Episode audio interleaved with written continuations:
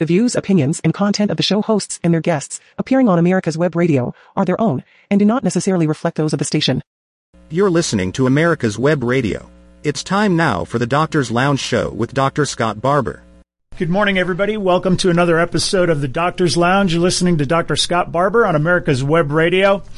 Uh, today, uh, we got a show where we're going to be talking a bit about junk science and how junk science is a tool and we're seeing that tool being used as uh, in an effort to change the world and uh, to move towards a one world governance. And uh, I know a lot of you might not uh, see the connections that uh, I'm seeing. And so I'm going to share with you some of my opinions about what I what I see going on in the world and how healthcare is being used as a tool to drive the world into this one world governance and how critical it is for us to achieve healthcare freedom. Now, I grew up in a military family. My father was a naval officer, and he taught me from a young age that the most important thing that I ever got in my entire life next to my life was being born a citizen of the United States of America that even with all of our park marks, even with all of our failures, even with all of the corrupt things that have happened in our country, there's no other country that even holds a candle to us and that our ability to control our own destiny is greater here than any other society in human history. And I grew up believing this and I grew up believing that our ability to succeed in this life was in our own hands. And although obstacles may be put in front of us, your ability to overcome those obstacles is greatest in a constitutional republic where the rule of law is supposed to protect you. Now, we're seeing a lot of that break down, and I'm starting to see as an older, um, somewhat cynical or more cynical person that the United States has always had its problems, as is as has the entire world. This concept of freedom and justice is blind is an ideal that we're always reaching for, and we never quite attain. And when I was a young boy, I remember Ronald Reagan saying that. Uh, freedom is never never more than a generation away or something to that effect. And I remember thinking to myself, well, it's solved here. We have the Constitution uh, we're we're we're protected, we're free, and I think a lot of us have seen over the last several decades that that freedom has been eroding, and we've seen it in every sector of our lives. Our education, more and more people are trapped in a failing public school system. The teachers' unions have extraordinary power. Um, we're seeing it in healthcare. Uh, just in the course of my lifetime, uh, I've been in practice over 20 years, and the collapse of healthcare with uh, most doctors now being employed by hospital systems that are completely controlled by funds that they get from Medicare and Medicaid reimbursement, and how this ties to political power has really affected our healthcare system. Now, I'm always telling people the only thing I ever wanted to be was be a doctor. I don't want to talk about politics, and I don't uh, you know, I don't really want to engage in any other businesses. I just wanted to be the best possible doctor I could be. And unfortunately, you cannot talk about healthcare without talking about politics because healthcare is a major tool of politics. And this was discussed by Plato a very long time ago about the fact that if you control one's healthcare, you control the person. Now, at the end of the day, what I care about is my freedom, my freedom to choose where my kids go to school, to choose my education, to choose my own occupation, my ability to uh, grow, to to achieve, to save money, to spend that money where I want, um, to help my children grow, uh, to be good citizens, uh, and to achieve their dreams. And I'm seeing the ability of that diminishing with every single day. And I'm going to draw some connections for you guys to help you see what's going on. And hopefully, you can all get out to the ballot box and start voting for freedom. Now, this argument about f- free market healthcare and socialized medicine has just gotten absurd and ridiculous. The the idea that somehow socialized medicine is better than free market medicine is utterly ridiculous. On the face of it, it's not even true. Uh, and but why does this come up all the time? And the reason is is because the political power rests in control of healthcare. That rests in socialized medicine. And so we see everywhere we look, we're being told not to believe our lying eyes, but to believe that socialism is the way to go. Now, we just had a ridiculous state senator, uh, um, Florida State Representative Carlos Guillermo Smith, who apparently was confused and uh, was on the floor of the assembly uh, wanting evidence that socialism kills. And I mean, that's just so ridiculous on the face of it. Democratic socialism, he used the term, I didn't mean socialism, I meant democratic socialism. Let me explain to you the difference between socialism and democratic socialism. Democratic socialism is the first time that you vote to have socialism, like what occurred in Venezuela. They voted for Hugo Chavez, they got their social, socialism, and then that's the end of the voting. The, the ballot boxes are completely corrupted in those countries. Uh, once you get uh, once you vote for socialism that first time, then the strong arm takes over. Then you get socialism, uh, whether you want it or not. And then when you refuse to produce under the socialized regime, it just transfers into communism, where you are forced to participate in the process at the point of a gun. And those who fail to comply uh, will be eliminated. And we've seen this in the Soviet Union. We've seen it in China. We've seen it in Cambodia with the killing fields, Bulgaria, Romania, East Germany, and on and on and on. It's it's conservatively estimated 100 million people have died in the 20th century at the hands of socialism. We've never seen a single instance where it works. Uh, and yet we see people in this country, our elected officials, openly espousing the concept of socialism and their first tenet of this socialist regime is uh, universal socialized health care. And when we look at socialized medicine, um, I'm often bewildered. Uh, I'm old enough to remember uh, Germany uh, and Berlin set up into East Berlin and West Berlin, and East Germany and West Germany. There was actually a wall there that was put up uh, during the Cold War. And nobody ever tried to get across the fence to go from West Germany into East Germany. They were always trying to get from East Germany into West Germany. Well, why is that? Not to mention the fact that even if you were trying to go from West Germany back into East Germany, people wouldn't necessarily really stop you. The problem was getting out of the uh, communist uh, East German side.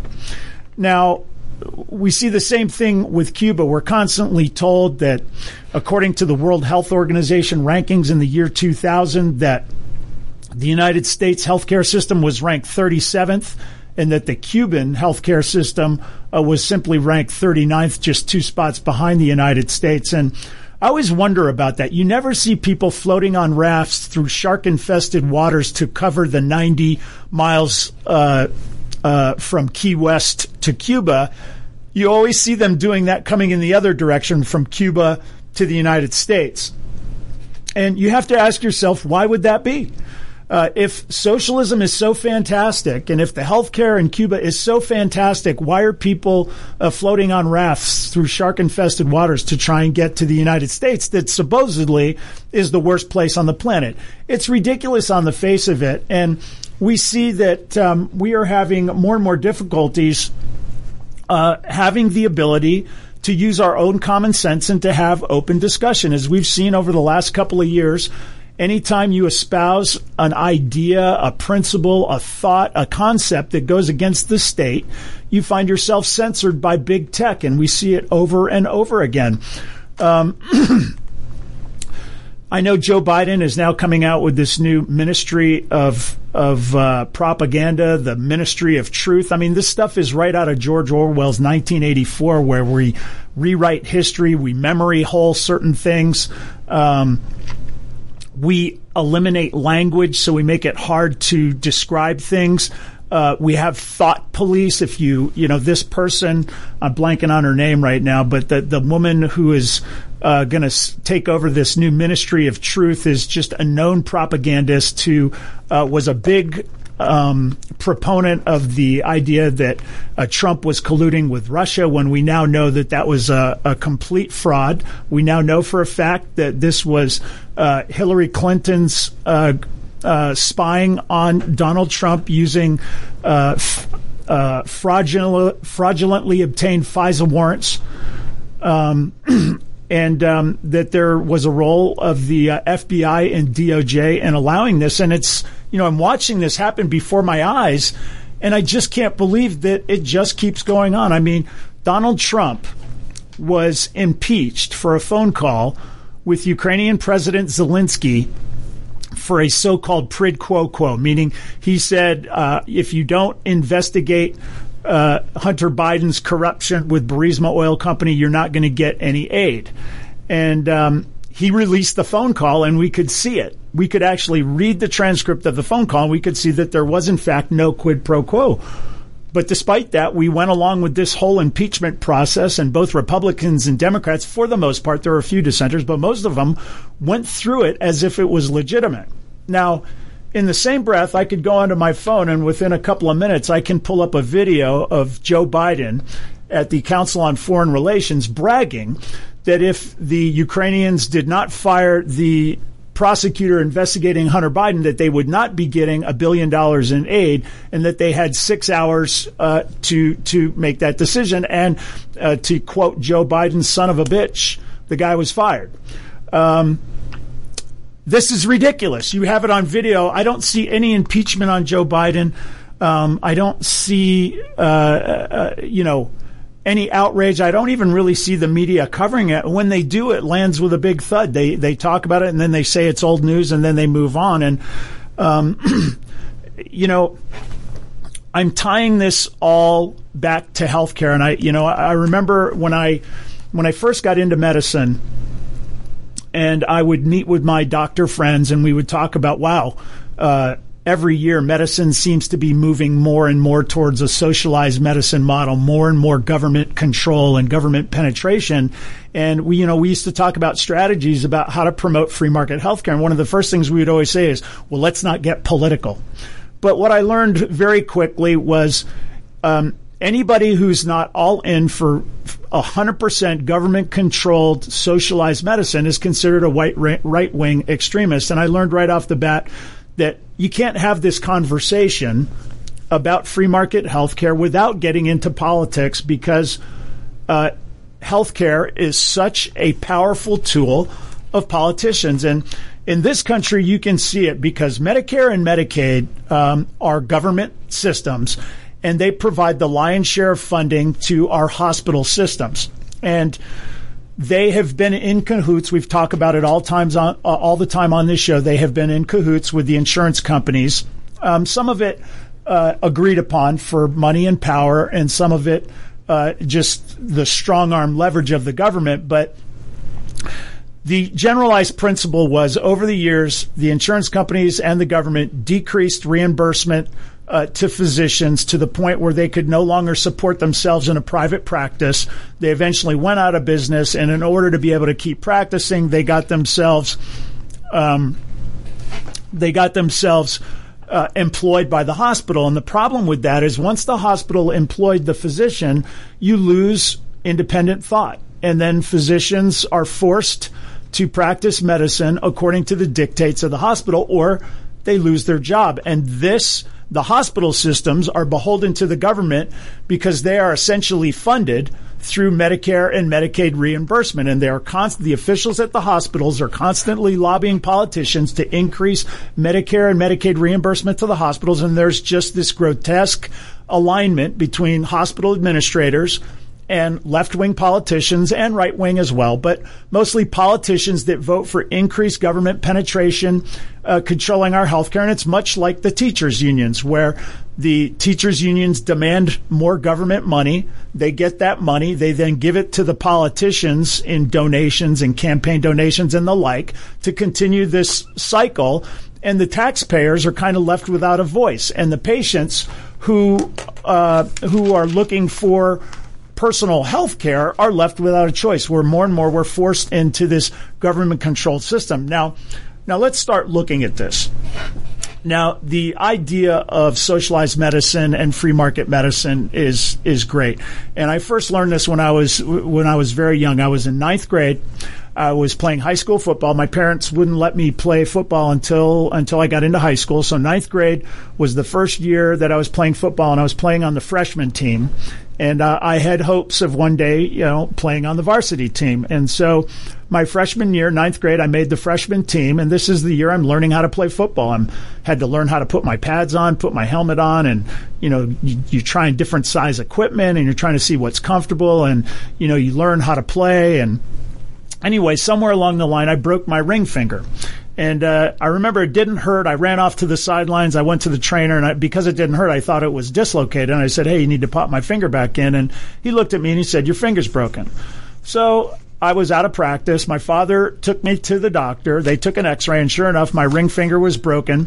And the doctor says, "You're out for the season." And I was absolutely devastated. And the reason I was devastated was because this broken finger was essentially eliminating my entire uh, football career. Because if I don't learn how to play football my freshman year, I'm not going to know how to play football in 10th grade. And how am I going to be able to make the team as, you know, you get older and the competition gets a little stiffer? Um, they were essentially making it so I'd never be able to play football. And I was really, really depressed my father picked up on it. He noticed I was depressed, and so he took me to go see a sports medicine doctor. And I saw that sports medicine doctor for a couple of minutes. He looked at my finger and he pulled out a piece of plastic and he said, Here, just put this plastic on the end of your finger and you can play today. I was I was ecstatic and I was immediately like, I don't get it. I went to the first white coat. He told me I'm out for the season. I go to the second white coat, a specialist, and, you know, he says, put this plastic thing on and you can play football. He saved my high school career and I ended up having a great high school football career and it, it meant a lot for me. Um, I learned a lot about life and not to mention it was a lot of fun playing football. Um, but it was also my very first lesson in the difference and the importance of free market healthcare, the ability to choose, to get second, second opinions. The first person was a primary care doctor. They weren't specialized in sports medicine. And to that person, the safe thing was don't play at all. But to the experienced sports medicine doctor who specifically takes care of these problems that I sought out on my own, the first doctor didn't refer me. He didn't, he didn't, you know, he wasn't acting as a gatekeeper working in my best interest. He just said, no, you're out. But I was had in a free system. I had the ability to go seek out another doctor and get another opinion. And he literally changed my life. Now, we're seeing this happen on a much grander scale now where it is really, really difficult to get private care. I can tell you guys that um, in the last couple of weeks, I had a very famous professional athlete that just about every single one of you would know who, who would you know any restaurant this person goes into get seated immediately. Um, the, no doors are closed to this person. He's that famous. I mean on the world stage this person would be recognized and accommodated by everyone. He called me up and he said hey scott my wife is having heart issues and I cannot get her in to see a cardiologist. So I had to uh, get in touch with one of my cardiology friends and get his wife seen and sort of facilitate that whole thing. And this is the world that we're living in now. This is the government controlled, one size fits all socialized medicine system that we have got to reverse course and get ourselves out of because you see what happens in these types of systems, in these socialized medicine systems, the well to do, the connected, the famous, the rich, the powerful, they'll always get care. This person was able to call me and I, you know, I dropped what I was doing and I made it happen. Uh, but you and I, what do we get? We get nothing. And this is by design. Now, I was preparing for the show today, and so I was Googling. I always go to Google when I don't care about being censored. Google is just a joke of a search engine. Um, anything that is put into Google, no matter what it is you search, is always going to give you the left wing communist um, point of view on that. And of course, whenever I look up U.S. health rankings or anything about healthcare, you get nothing but the U.S. ranks last in healthcare. The U.S. ranks last in healthcare. The U.S. is last in healthcare, the worst in healthcare. And the only people that are great are socialized medicine. And it's just a big joke. I've been doing this now for 30 years, and it's utterly ridiculous to me how anybody could fall for this. But apparently it's working.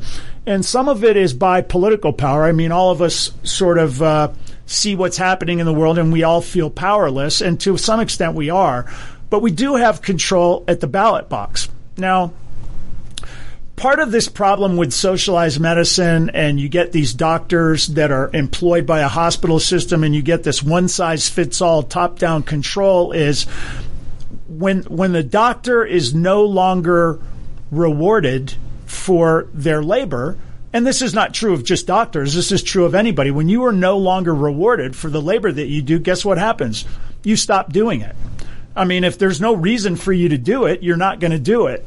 And this is what happens in socialized regimes with everything. You know, the government takes over. Uh, you get your, you know, you get your little rat pellet for sustenance, and then you stop producing. And then when the state runs out of goods and services and products, they come back to you and they say, "Hey, I need you to work." And the people say, "Well, I don't want to work. There's nothing in it for me." And that's when the guns come out. That's when you get to the gun to the head. You will work or else. And that's why we see 100 million people murdered in the 20th century under communist and socialist regimes, is because it is an unnatural uh, totalitarian system where individual rights are ignored and we don't have any freedom. Now, what does that look like in the beginning stages? Because make no mistake, we are in the beginning stages of this. And if we don't act, things are going to change permanently and we're going to have a hard time getting out of this. Now, when I went to medical school, and I've talked about this on this show before, and I'm like a lot of doctors, and I mean anybody, my goal was I wanted to be the best doctor I could be. I wanted to start my own practice and I wanted to practice the way I saw fit. I wanted to be in control of my own destiny. I wanted to be my own boss. Um, and yes, I wanted to make a little bit of money. Now, for me, money has never really been uh, a, a, major focus, but it was certainly factored into my calculation. When I was growing up, you know, my mom and dad fought a lot, and most of the time they were fighting about money. And I can just remember going to my room and just praying to God, I just want to make enough money in life so I can pay my bills because I don't want to be fighting with my wife like that all the time. So I went to medical school and I worked really hard. In fact, sometimes when I fantasize about being young again, I quickly say to myself, nah, I don't want to be young again because that would mean I would have to go through medical school again, and that's completely out of the question. I forced myself, and I'm, I'm not alone, lots of medical doctors do this, uh, but I forced myself to study nonstop. I studied between, you know, eight and 24 hours a day every single day except for 12 days in two years. And then the second two years of med school was very similar.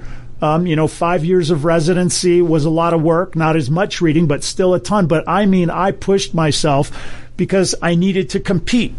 And in order to compete, I had to work hard. And, and by competing, I was able to get myself into an orthopedic surgery residency and, and sort of get, get to the position I'm at. But if there was no reward for that, I would have never worked that hard. I remember I used to think to myself, why do we have to study this so much? I, I wish we could just have pass fail. I used to fantasize about this stuff. Why? Because I don't want to work as hard. I'm tired of all this reading, but I'm a better doctor today because of it. Now we're trying to change things into this socialized medicine system. And what happens is you get doctors that are not compensated for their labor. So they stop doing it. And what happens when that happens? Well, we change the people who are doing it. If a doctor won't do it, let's go get a nurse practitioner to do it, or let's go get a physician's assistant to do it. Somebody who's less well trained to do the job. And you might say to yourself, well, that sounds reasonable, but it's not because they're not the same kind of people. And I'm just going to give you a perfect example. I had a good friend of mine uh, who's also a very famous athlete that most of you would probably recognize if you saw them. They called me and they said they have a neighbor who's been dealing with a shoulder problem for about a year and a half and they are unable to resolve their system. And so I said, listen, just have, you know, have your, give my number to your neighbor and have them call me. So he calls me, he tells me about his wife and the fact that they went to go see a doctor at another orthopedic surgery uh, institution.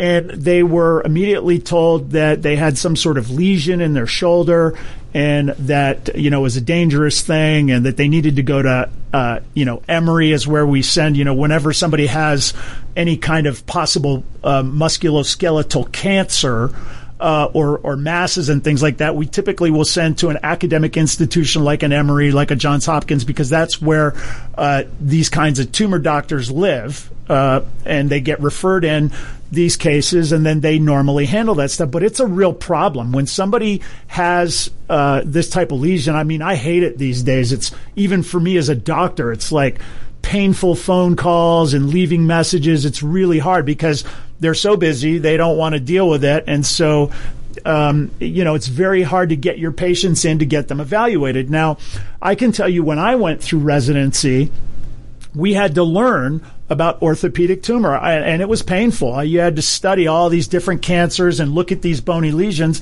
And in the course of my practice, you know, we see thousands and thousands of patients. I have to go through and screen all of these lesions and the ones that I know to be benign, I manage myself. And the ones that I think are suspicious, I have to get them to a tumor specialist so that they can be biopsied and evaluated and worked up appropriately.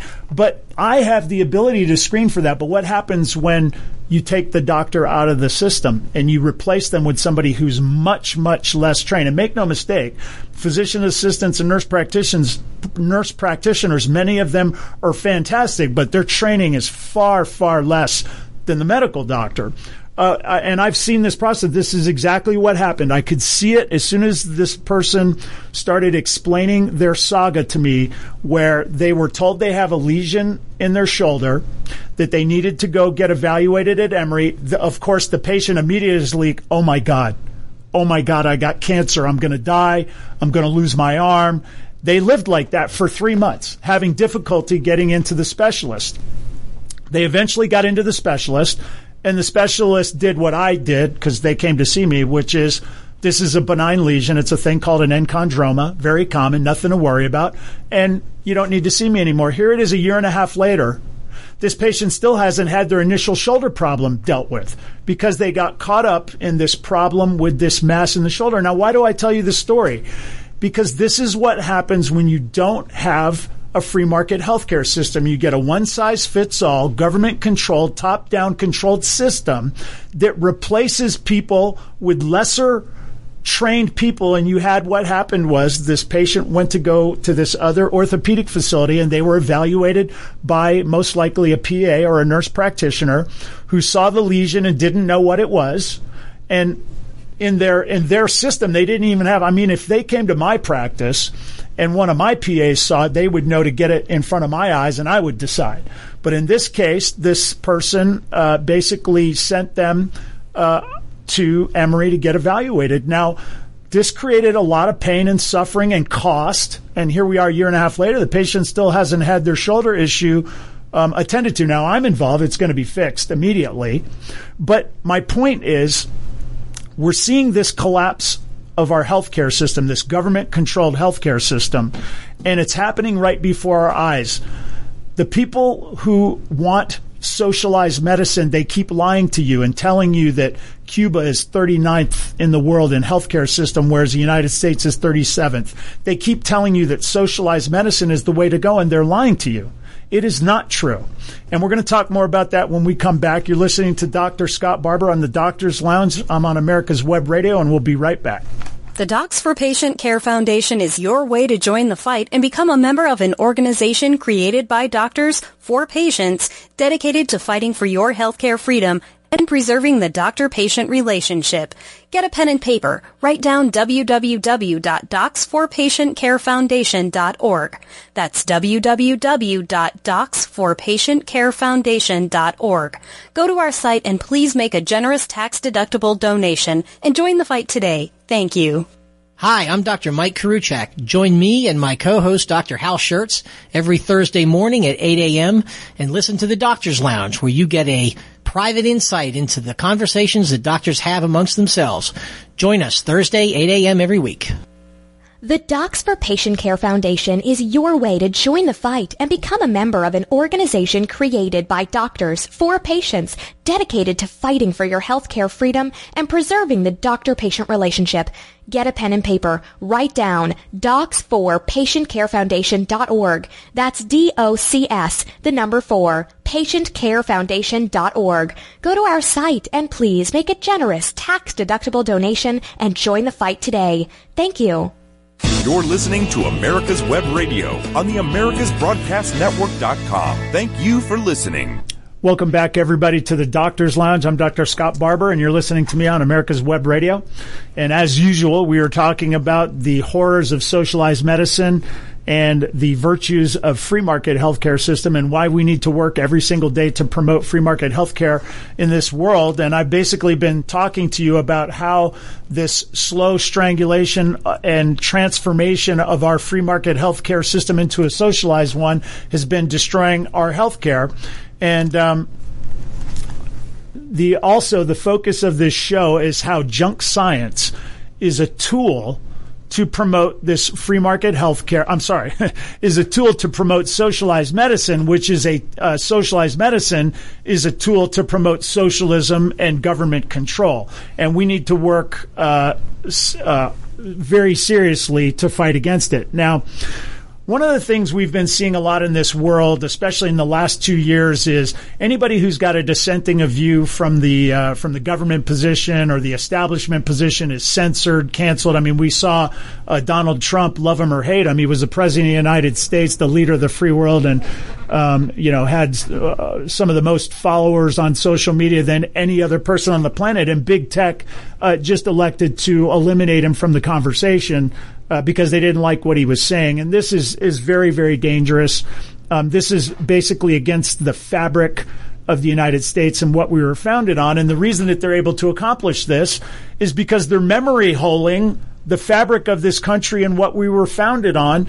And that one of the tools that they're using is junk science. And let's talk a little bit about it. Now, when I was a kid, I had a good friend of mine. Uh, his name was Martin. And, um, Martin's parents liked me to to hang out with Martin. He was really, really smart, incredibly brilliant. Uh, still is today. Uh, he was a little bit socially awkward, and so his parents liked him to hang out with me because by hanging out with me, I sort of brought him into uh, into the fold with uh, my friends. And um, Martin was a really great guy, and he and I used to spend a lot of time together when we were young. And I remember his father was a physicist and my father was a naval officer and we got in an argument one day as to whether a ship was faster or a submarine was faster. So of course I went to my father and I said, "Dad, what's faster?" My dad said, "Well, a ship is faster."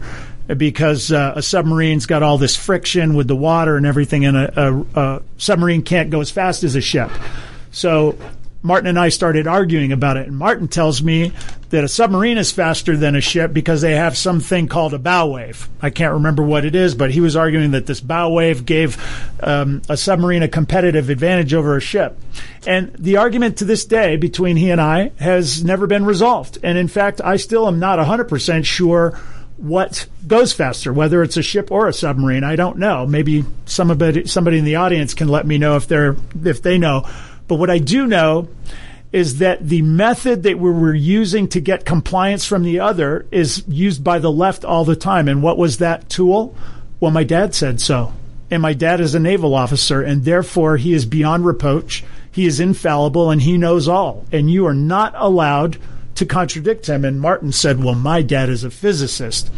And because my father is a physicist, you can't contradict what he's saying. And the argument is won because we're citing our academic pedigrees, we're citing our experience, we're citing our position. And now, you know, many years later, I realized that none of that stuff means a damn thing. But we see people doing it all the time, and it happens on the left a lot. We're always told about somebody's academic pedigree, where they went to school, they're a Harvard grad or whatever. But they don't ever have to accomplish anything in real life. They just simply cite their academic status and then we're supposed to go along with it and and not ask any questions. The same thing with position. I was once the chairman of, you know, everything important. It's like, so what? What do you know? I've learned in this life, and one of the reasons that I've been successful in my medical and business endeavors is because I don't care what your academic pedigree is, and I don't care what positions you've held, and I don't care what your experience is necessarily. It's a piece of the puzzle, but I care what you have accomplished. What have you done in the real world, real world to prove uh, that you're effective? Now, this is important because we see this happening uh, in these last two years, especially where, for example, the masks. And, you know, I, because I'm worried about being canceled, I have to be careful about how we talk about this, and I can't speak freely, which in and of itself is proving my point. But when you talk about the masks, many of you are aware that uh, I believe it was in Florida. They went to court and they got it uh, so that uh, the the state could not force kids to wear masks in the public schools. And so um, these attorneys who won that case, they're going to other states to try and do the same thing. And what I'm being told is happening is the attorneys are going to these lower courts. Uh, the state is producing a nurse who says simply, well, the CDC says that masks work. And the judges are going, well, there you have it. The CDC said so, and that ends it. And then the judges rule in favor of the state being able to mandate these masks in school. Now, the attorneys telling me that what happens is they then take that case, they appeal it to a higher court, and in these higher courts, apparently there are more judges that are less less left wing uh, uh, appointed type judges that actually follow the law and common sense, and that's where you're actually able to present data that shows that the masks don't necessarily work. And I think that's pretty much what the data shows right now. I do believe I can say that without being canceled at this point. But you can see how the um, the junk science is being cited by the CDC. The CDC is being recognized as um, an unimpeachable source of authority, and if they say something, that's it. Well, we see them, meaning we see the establishment and government officials trying to do that even more. They're trying to get more control of us by using healthcare as a means. And I'm going to share with you some stuff to try and try and connect these dots. So, the World Health Organization is um, an entity that is the medical arm of the United Nations. Now, when I was a young kid and we were learning about World War One and Woodrow Wilson wanting to start his League of Nations, um, and I was in, you know, I was young. I was probably in middle school and I was naive and, you know, it was horrible. We have, you know, we go to war all the time. And if we could just, you know, solve our problems, um, with honest conversation at a, at the League of Nations, then we wouldn't have to go to war. Well, I've grown up now and I realize that a lot of the world is controlled by strongmen and despots and corruptocrats that have no intention of debating things in in honest debate. They have no intention of acting in good faith and goodwill towards their fellow people. They're dictators and they're despots and they're murderers. And this is sadly uh, a lot of the people that are controlling other countries in the United Nations. So the United States, rather smartly and eruditely, refused to join the League of Nations. Now, we go back and forth with this United Nations joke. I mean, you have some of the worst offenders of human rights that are on the UN Security Council, and it's just ridiculous. It's another one of these things like people keep floating on rafts to get from Cuba to the United States, but I'm supposed to be believe that Cuba is just this wondrous utopia because it's socialized and communist. It's ridiculous. Um, I'm supposed to believe the United Nations when I, I look at my own government and I see the corruption in our own government, the wasteful spending and all that kind of stuff. What do you think's going on in China? What do you think's going on in the Soviet Union and, you know, so many other countries across Soviet Union, Russia, uh, which is, you know, trying to reconstitute the Soviet Union. It looks like my point is the reason that we have protection in this country is because we have the rule of law if people come in and they try to act in a dictatorial fashion, we have the ability to vote them out of office. And the beauty of our constitutional Republican form of government is we have diffuse power. Now, they are working every single day to consolidate their power. And, um, And they're getting very close to doing it. And in many ways, we've lost a lot of our freedoms. And we saw that happen uh, just in the age of COVID. And just without getting political about it, I'm just going to state some facts here. Um, you had to get a vaccine. You had to get it. Now they'll argue and say, well, no, you had your choice. Yeah, you just can't live. You want to fly? You got to get a vaccine. You want to go to school? You got to get a vaccine. You want to go to work? You have to get a vaccine. I mean, if you want to live your life, you have to get a vaccine. That is not freedom, ladies and gentlemen. That is us being forced to. And where's the science? Well, they cite the CDC and the World Health Organization and the FDA. They cite these entities never being asked to provide any science. And then when the science comes out that kind of contradicts what they're saying and we try to put it on social media, we get canceled. This is not how you run things. Now, when we look at the World Health Organization, which has a long history of corruption, and the World Health Organization has been influenced by big pharma um, uh, uh, over the years, and, and their their transgressions have been well documented. I found an article in National Review, and for those of you who may not be aware of the World Health Organization and their um, shenanigans, shall we say, um, I just want to read this to you. Now, you can go research it on your own, but those of you who naively believe that the World Health Organization is an organization of these happy doctors that are simply working in the best interest of humankind and that they have no other incentives other than the, you know, humanity. Uh, you need to uh, wake up and smell the coffee because that's not who's working there. First of all, this uh, UN um, leader of the World Health Organization, Tedros, is from Ethiopia, and let's let's just talk a little bit about him. He's handpicked by the Chinese government. Those of you who are not familiar with the China's Belt and Roads Initiative, what they do is they go into countries like Ethiopia, they punch they pump a bunch of money into the country to develop it and they hire people that uh, basically uh, they're basically hiring people from that country, making them dependent on China, and therefore China then gets control of that country. And this guy Tedros, who used to be the health minister in Ethiopia, he's not even a medical doctor, is handpicked by China to be the World Health Organization leader. And of course, he does things that are favorable to China, like say that um, uh, the the the uh, coronavirus or the COVID virus didn't come from a Wuhan lab, which we now know it did, or that the uh, coronavirus, the COVID virus, uh, didn't have human to human transition. We see transmission. We see that uh, the World Health Organization is only too happy to promote China's uh, wishes. Now, this is an article that was published in National Review. It was an expose on the World Health Organization infamously lavish spending on first class affair and five star hotels.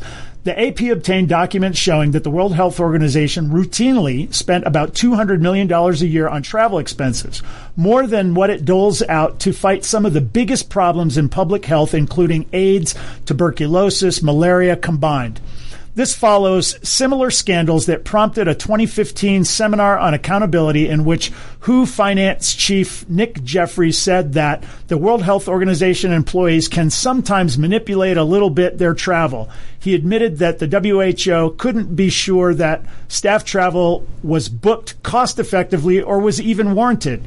Ian Smith, the executive director of the general's office, reported that the agency did little to prevent abuses. Moreover, $803 million the WHO paid for travel since 2013 doesn't include costs often covered by host countries seeking to curry favor. Um, we also have. Um,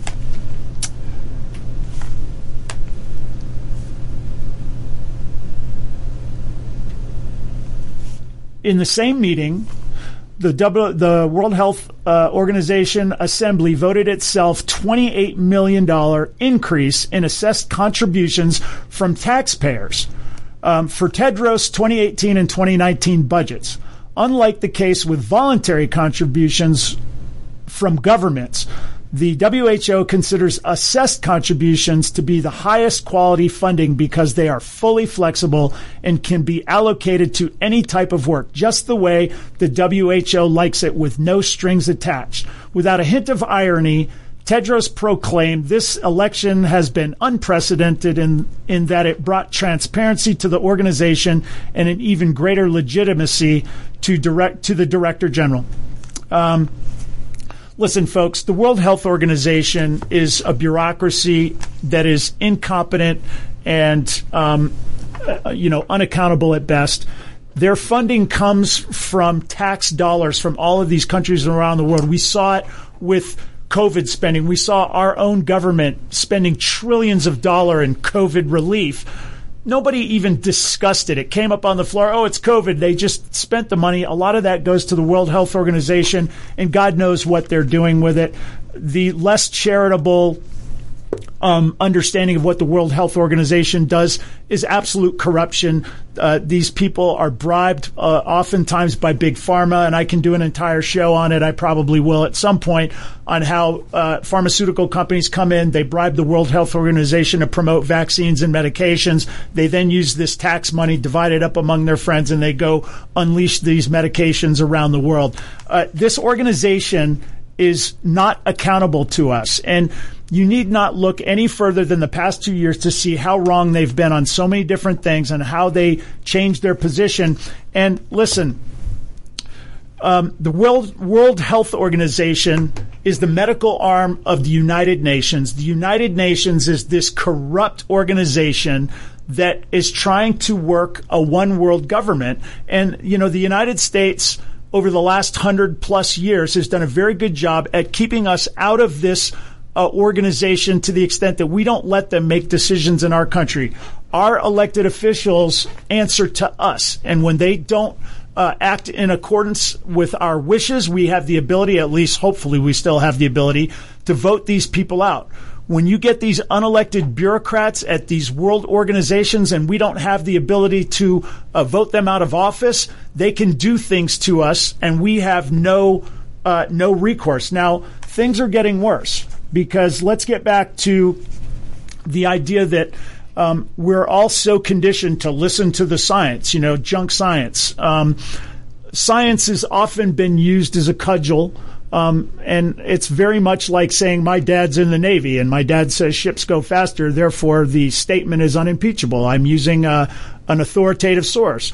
The World Health Organization says that uh, masks work and that the uh, COVID virus did not come from a Wuhan lab and that there's no human to human transition. Well, I disagree with that. Well, you're not allowed to disagree with that, and if you do, you'll be canceled. I mean, this is utterly ridiculous. Now, I've been in in medicine for a long time. I've been in healthcare and science. Uh, I've been working. I've worked at the Lombardi Cancer Institute. I've worked at um, um, the National Institute of Health, and here I am giving you my academic pedigree. Uh, all I'm saying is I've seen the inside of these places, and I know how science works, and I know that it's like everything else in life. It needs to be verified, and it needs to be challenged constantly in order to keep us on course. And the other thing I know is, like everything else, it can be manipulated. Now, look. The one thing that I've learned the older I get is nothing uh, you know, Reagan said it trust but verify. I believe that about everything. I mean, I trust but I verify because there are people that often act with malice. But then there are also people who just see things differently. Um, that doctor who told me I was out for the season because of my broken finger, I don't think he had malice towards me. I just think that person had a perspective. And then I went to a different doctor that had a different perspective. And my ability to be able to choose my own healthcare, to choose my own course in life, is what gave me the ability to get my finger treated and I could keep playing and, and it, it, it made a big impact on my life. That's a small thing. Now we're talking about my kids' education. We're talking about my health care. We're talking about the decisions that my country makes. It's much more important. The stakes are much higher. And I need you guys to see what's happening uh, right in front of you. And one of the things, one of the tools is junk science. Now, many of you may be familiar with the statement 97% of climate scientists agree that man made anthropologic or anthropometric uh, global warming is occurring, meaning man is causing global warming. Now, they make this statement 90%, 97% of climate scientists agree, and it's just on the face of it, it makes no sense to a scientist. I'm a scientist. Listen, you're saying 97% of scientists agree. Let me see the list of 100% of scientists. Who gets to be included on that list? Who judges who's on that list? Um, I happen to know that when you want to do scientific research these days, you have to oftentimes, especially if it includes anything that involves human beings, you have to go get what what's known as an IRB number, and that's basically government approval to to um, to produce. You also have to get funding, and you have to get grants, which often come from the government. Now, if you're going to get a government grant and your goal is to prove that man-made global warming is not happening, do you think you're going to get any grant money? No, you're not. Now, if you're going to do one that says global warming is the cause of all evils, man, they'll give you government money all day long. If you're going to do a study from a pharmaceutical company, are are you going to be able to prove that their drug doesn't work? Are they going to fund that or are they going to fund you if you happen to show that their drug does work? These are what we call biases. And it's very important to understand that there are biases in scientific research. And listen, as cynical as I am, I've never been more cynical until I read this uh, stuff from uh, Dr. Richard Horton, who used to be chief editor of The Lancet, which is one of the top journal medical journals on the face of the earth. Horton declared, much of scientific literature, perhaps half, may simply be untrue, afflicted by studies with small sample sizes, tiny effects, invalid exploratory analysis, and flagrant conflicts of interest, together with an obsession for pursuing fashionable trends of dubious importance, science is taking a turn towards darkness. To state the point in other words, Horton states bluntly that the major pharmaceutical companies falsify or manipulate tests on health, safety, and effectiveness of their various drugs by taking sample sizes too small to be statistically meaningful or hiring test labs or scientists where lab or scientist has blatant conflicts of interest such as pleasing the drug company or to get further grants that's what i just talked about as the drugs of major effects on health have major effects on the health of millions of consumers, the manipulation amounts to criminal direction and malfeasance. Malfeasance. Listen, folks, uh, when you're in the world of something and you know about it, you see the corruption. I've for the last two years, these uh, the the science that has been cited to promote the direction that we've gone in our attack to COVID has just been blatantly ridiculous. And we've tried to talk about on this show how when I was going through medical school and residency, we used to discuss um, the quality of scientific research. We understood that from the beginning, every single scientific paper has bias in it.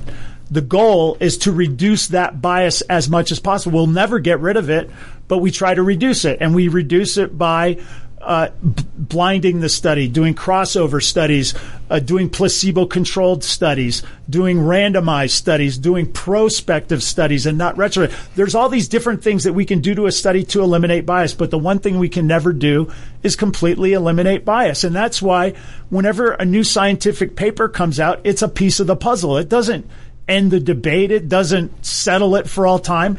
It's just another piece of the puzzle. And I can tell you, as a scientist who relies on scientific literature, I'll read papers and I'll say to myself, you know what? I don't agree with this at all. In my experience, things are different. I, I think this is a flawed um, um, you know, position. I think that their assessment here, and you know, I, I'll agree. And then other papers I'll read, and I'll say, "Wow, I think that's pretty good." Actually, that's that actually is, uh, in you know, it goes along with what I'm seeing in my own private practice. Every doctor does this. Every scientist does this, and every scientist knows this to be true. The science is never settled. And when you go back and you look at this statement, 97% of climate scientists agree. You start looking at the science. That is not at all what happened there are lots of scientists who have no opinion. They're simply not included. There's a lot of scientists who say, well, I don't know, but man may be contributing to global warming. Well, that's not saying that man-made global warming, global warming is definitely occurring. And that's what happens is you get people that try and take authoritative figures to cite junk science. And listen, you got the head of the Lancet, you know, the, the, the chief editor of the Lancet saying half is just wrong. I mean, that's even worse than I thought. Now, that's not all there is, because now we have um, the uh, editor in chief of the New England uh, Journal of Medicine. You guys have heard of that that magazine, right? You've heard of that journal, right? Dr. Marshall Angle, or is it Angel? I apologize if I'm saying her name wrong. Is a physician and longtime editor in chief of the New England Medical Journal. considered to be another one of the most prestigious peer reviewed medical journals in the world. She stated, it is simply no longer possible to believe much of the clinical research that is published or to rely on the judgment of trusted physicians or authoritative medical guidelines. I take no pleasure in this conclusion, which I reached slowly and reluctantly over my two decades as editor in chief of the New England Journal of Medicine. Wow. Wow. Now, listen, in case you think I'm just pulling out, um, you know, isolated things, listen, the editor in chief of the Lancet and the New England Journal of Medicine, I would argue those are the two top medical journals on planet Earth. And these people are not saying, hey, listen, some of the research is a little bit flawed. They're saying, like, it's fraudulent up to half. I mean, this is insane to me. Now, we just saw the New England Journal of Medicine and the Lancet recently published fake studies on hydroxychloroquine being toxic. And they had to retract those studies two weeks after publication when they were caught using fake data. I mean, this is what we caught. How much is out there that we don't know? I, I honestly have to say, um, I'm I'm reassessing everything I've ever learned in medicine, and I'm looking at things with an even, you know, a greater grain of salt than I used to look at it. And you guys need to see this because if you're just blatantly following following suit because people are citing people with academic pedigree or somebody citing some science, you need to say to yourself, listen, I need critical thinking there. Now, listen, to be clear, I am not saying never look at science anymore, let's not do it anymore, it's all crap. That's not what I'm saying. What I'm si- saying is you need to use your own judgment and you need to look at everything that you ever read and assess it for yourself, which means we can't be eliminating voices. We can't be canceling people off of social media, especially people that have long careers, long, um, um, you know, successful careers. Uh, Dr. Peter McCullough, he's a you know a, a, very highly trained, highly published person, and he's been thrown off of social media and all kinds of stuff. I mean, it's really crazy. Now, it gets even worse because. It turns out that on May 22nd through the 28th, there's going to be a vote in Geneva, Switzerland at the World Health Assembly, which is the governing body of the World Health Organization. And Joe Biden is going to propose amendments to cede national sovereignty to the United Nations on public health issues, um, which will give the United Nations, the World Health Organization, the ability to intervene in U.S. health policy. Now, I, I don't know what, what you guys are thinking, but apparently Joe Biden proposed these on January the 18th, 2022, and we just found out about it in April. And this vote is going to be taking place in two weeks. Now, the United Nations has 193 nations in it, and 40 of these nations are supporting Joe Biden's proposal, including Canada, the European Union, the United Kingdom, Australia. Folks, when you look at Joe Biden's record right now, um, inflation, gas prices, the supply chain shortage, the shortage on baby formula, our open borders. I mean, this president is absolutely tanking in every level. And then they're lying to us. I mean, they tell us about inflation and they don't understand how it could happen and they're blaming it on everybody but themselves. But listen, inflation specifically occurs when you print money. Before Joe Biden took office, inflation rates were 1.7%. They went up as high as 8.5%, and I believe yesterday they dropped down to 8.3%. And he's saying, oh, it's not him, it's Putin, it's this, it's that, it's COVID, it's everything but him. Folks, they've printed trillions and trillions and trillions of dollars. That's what's causing it.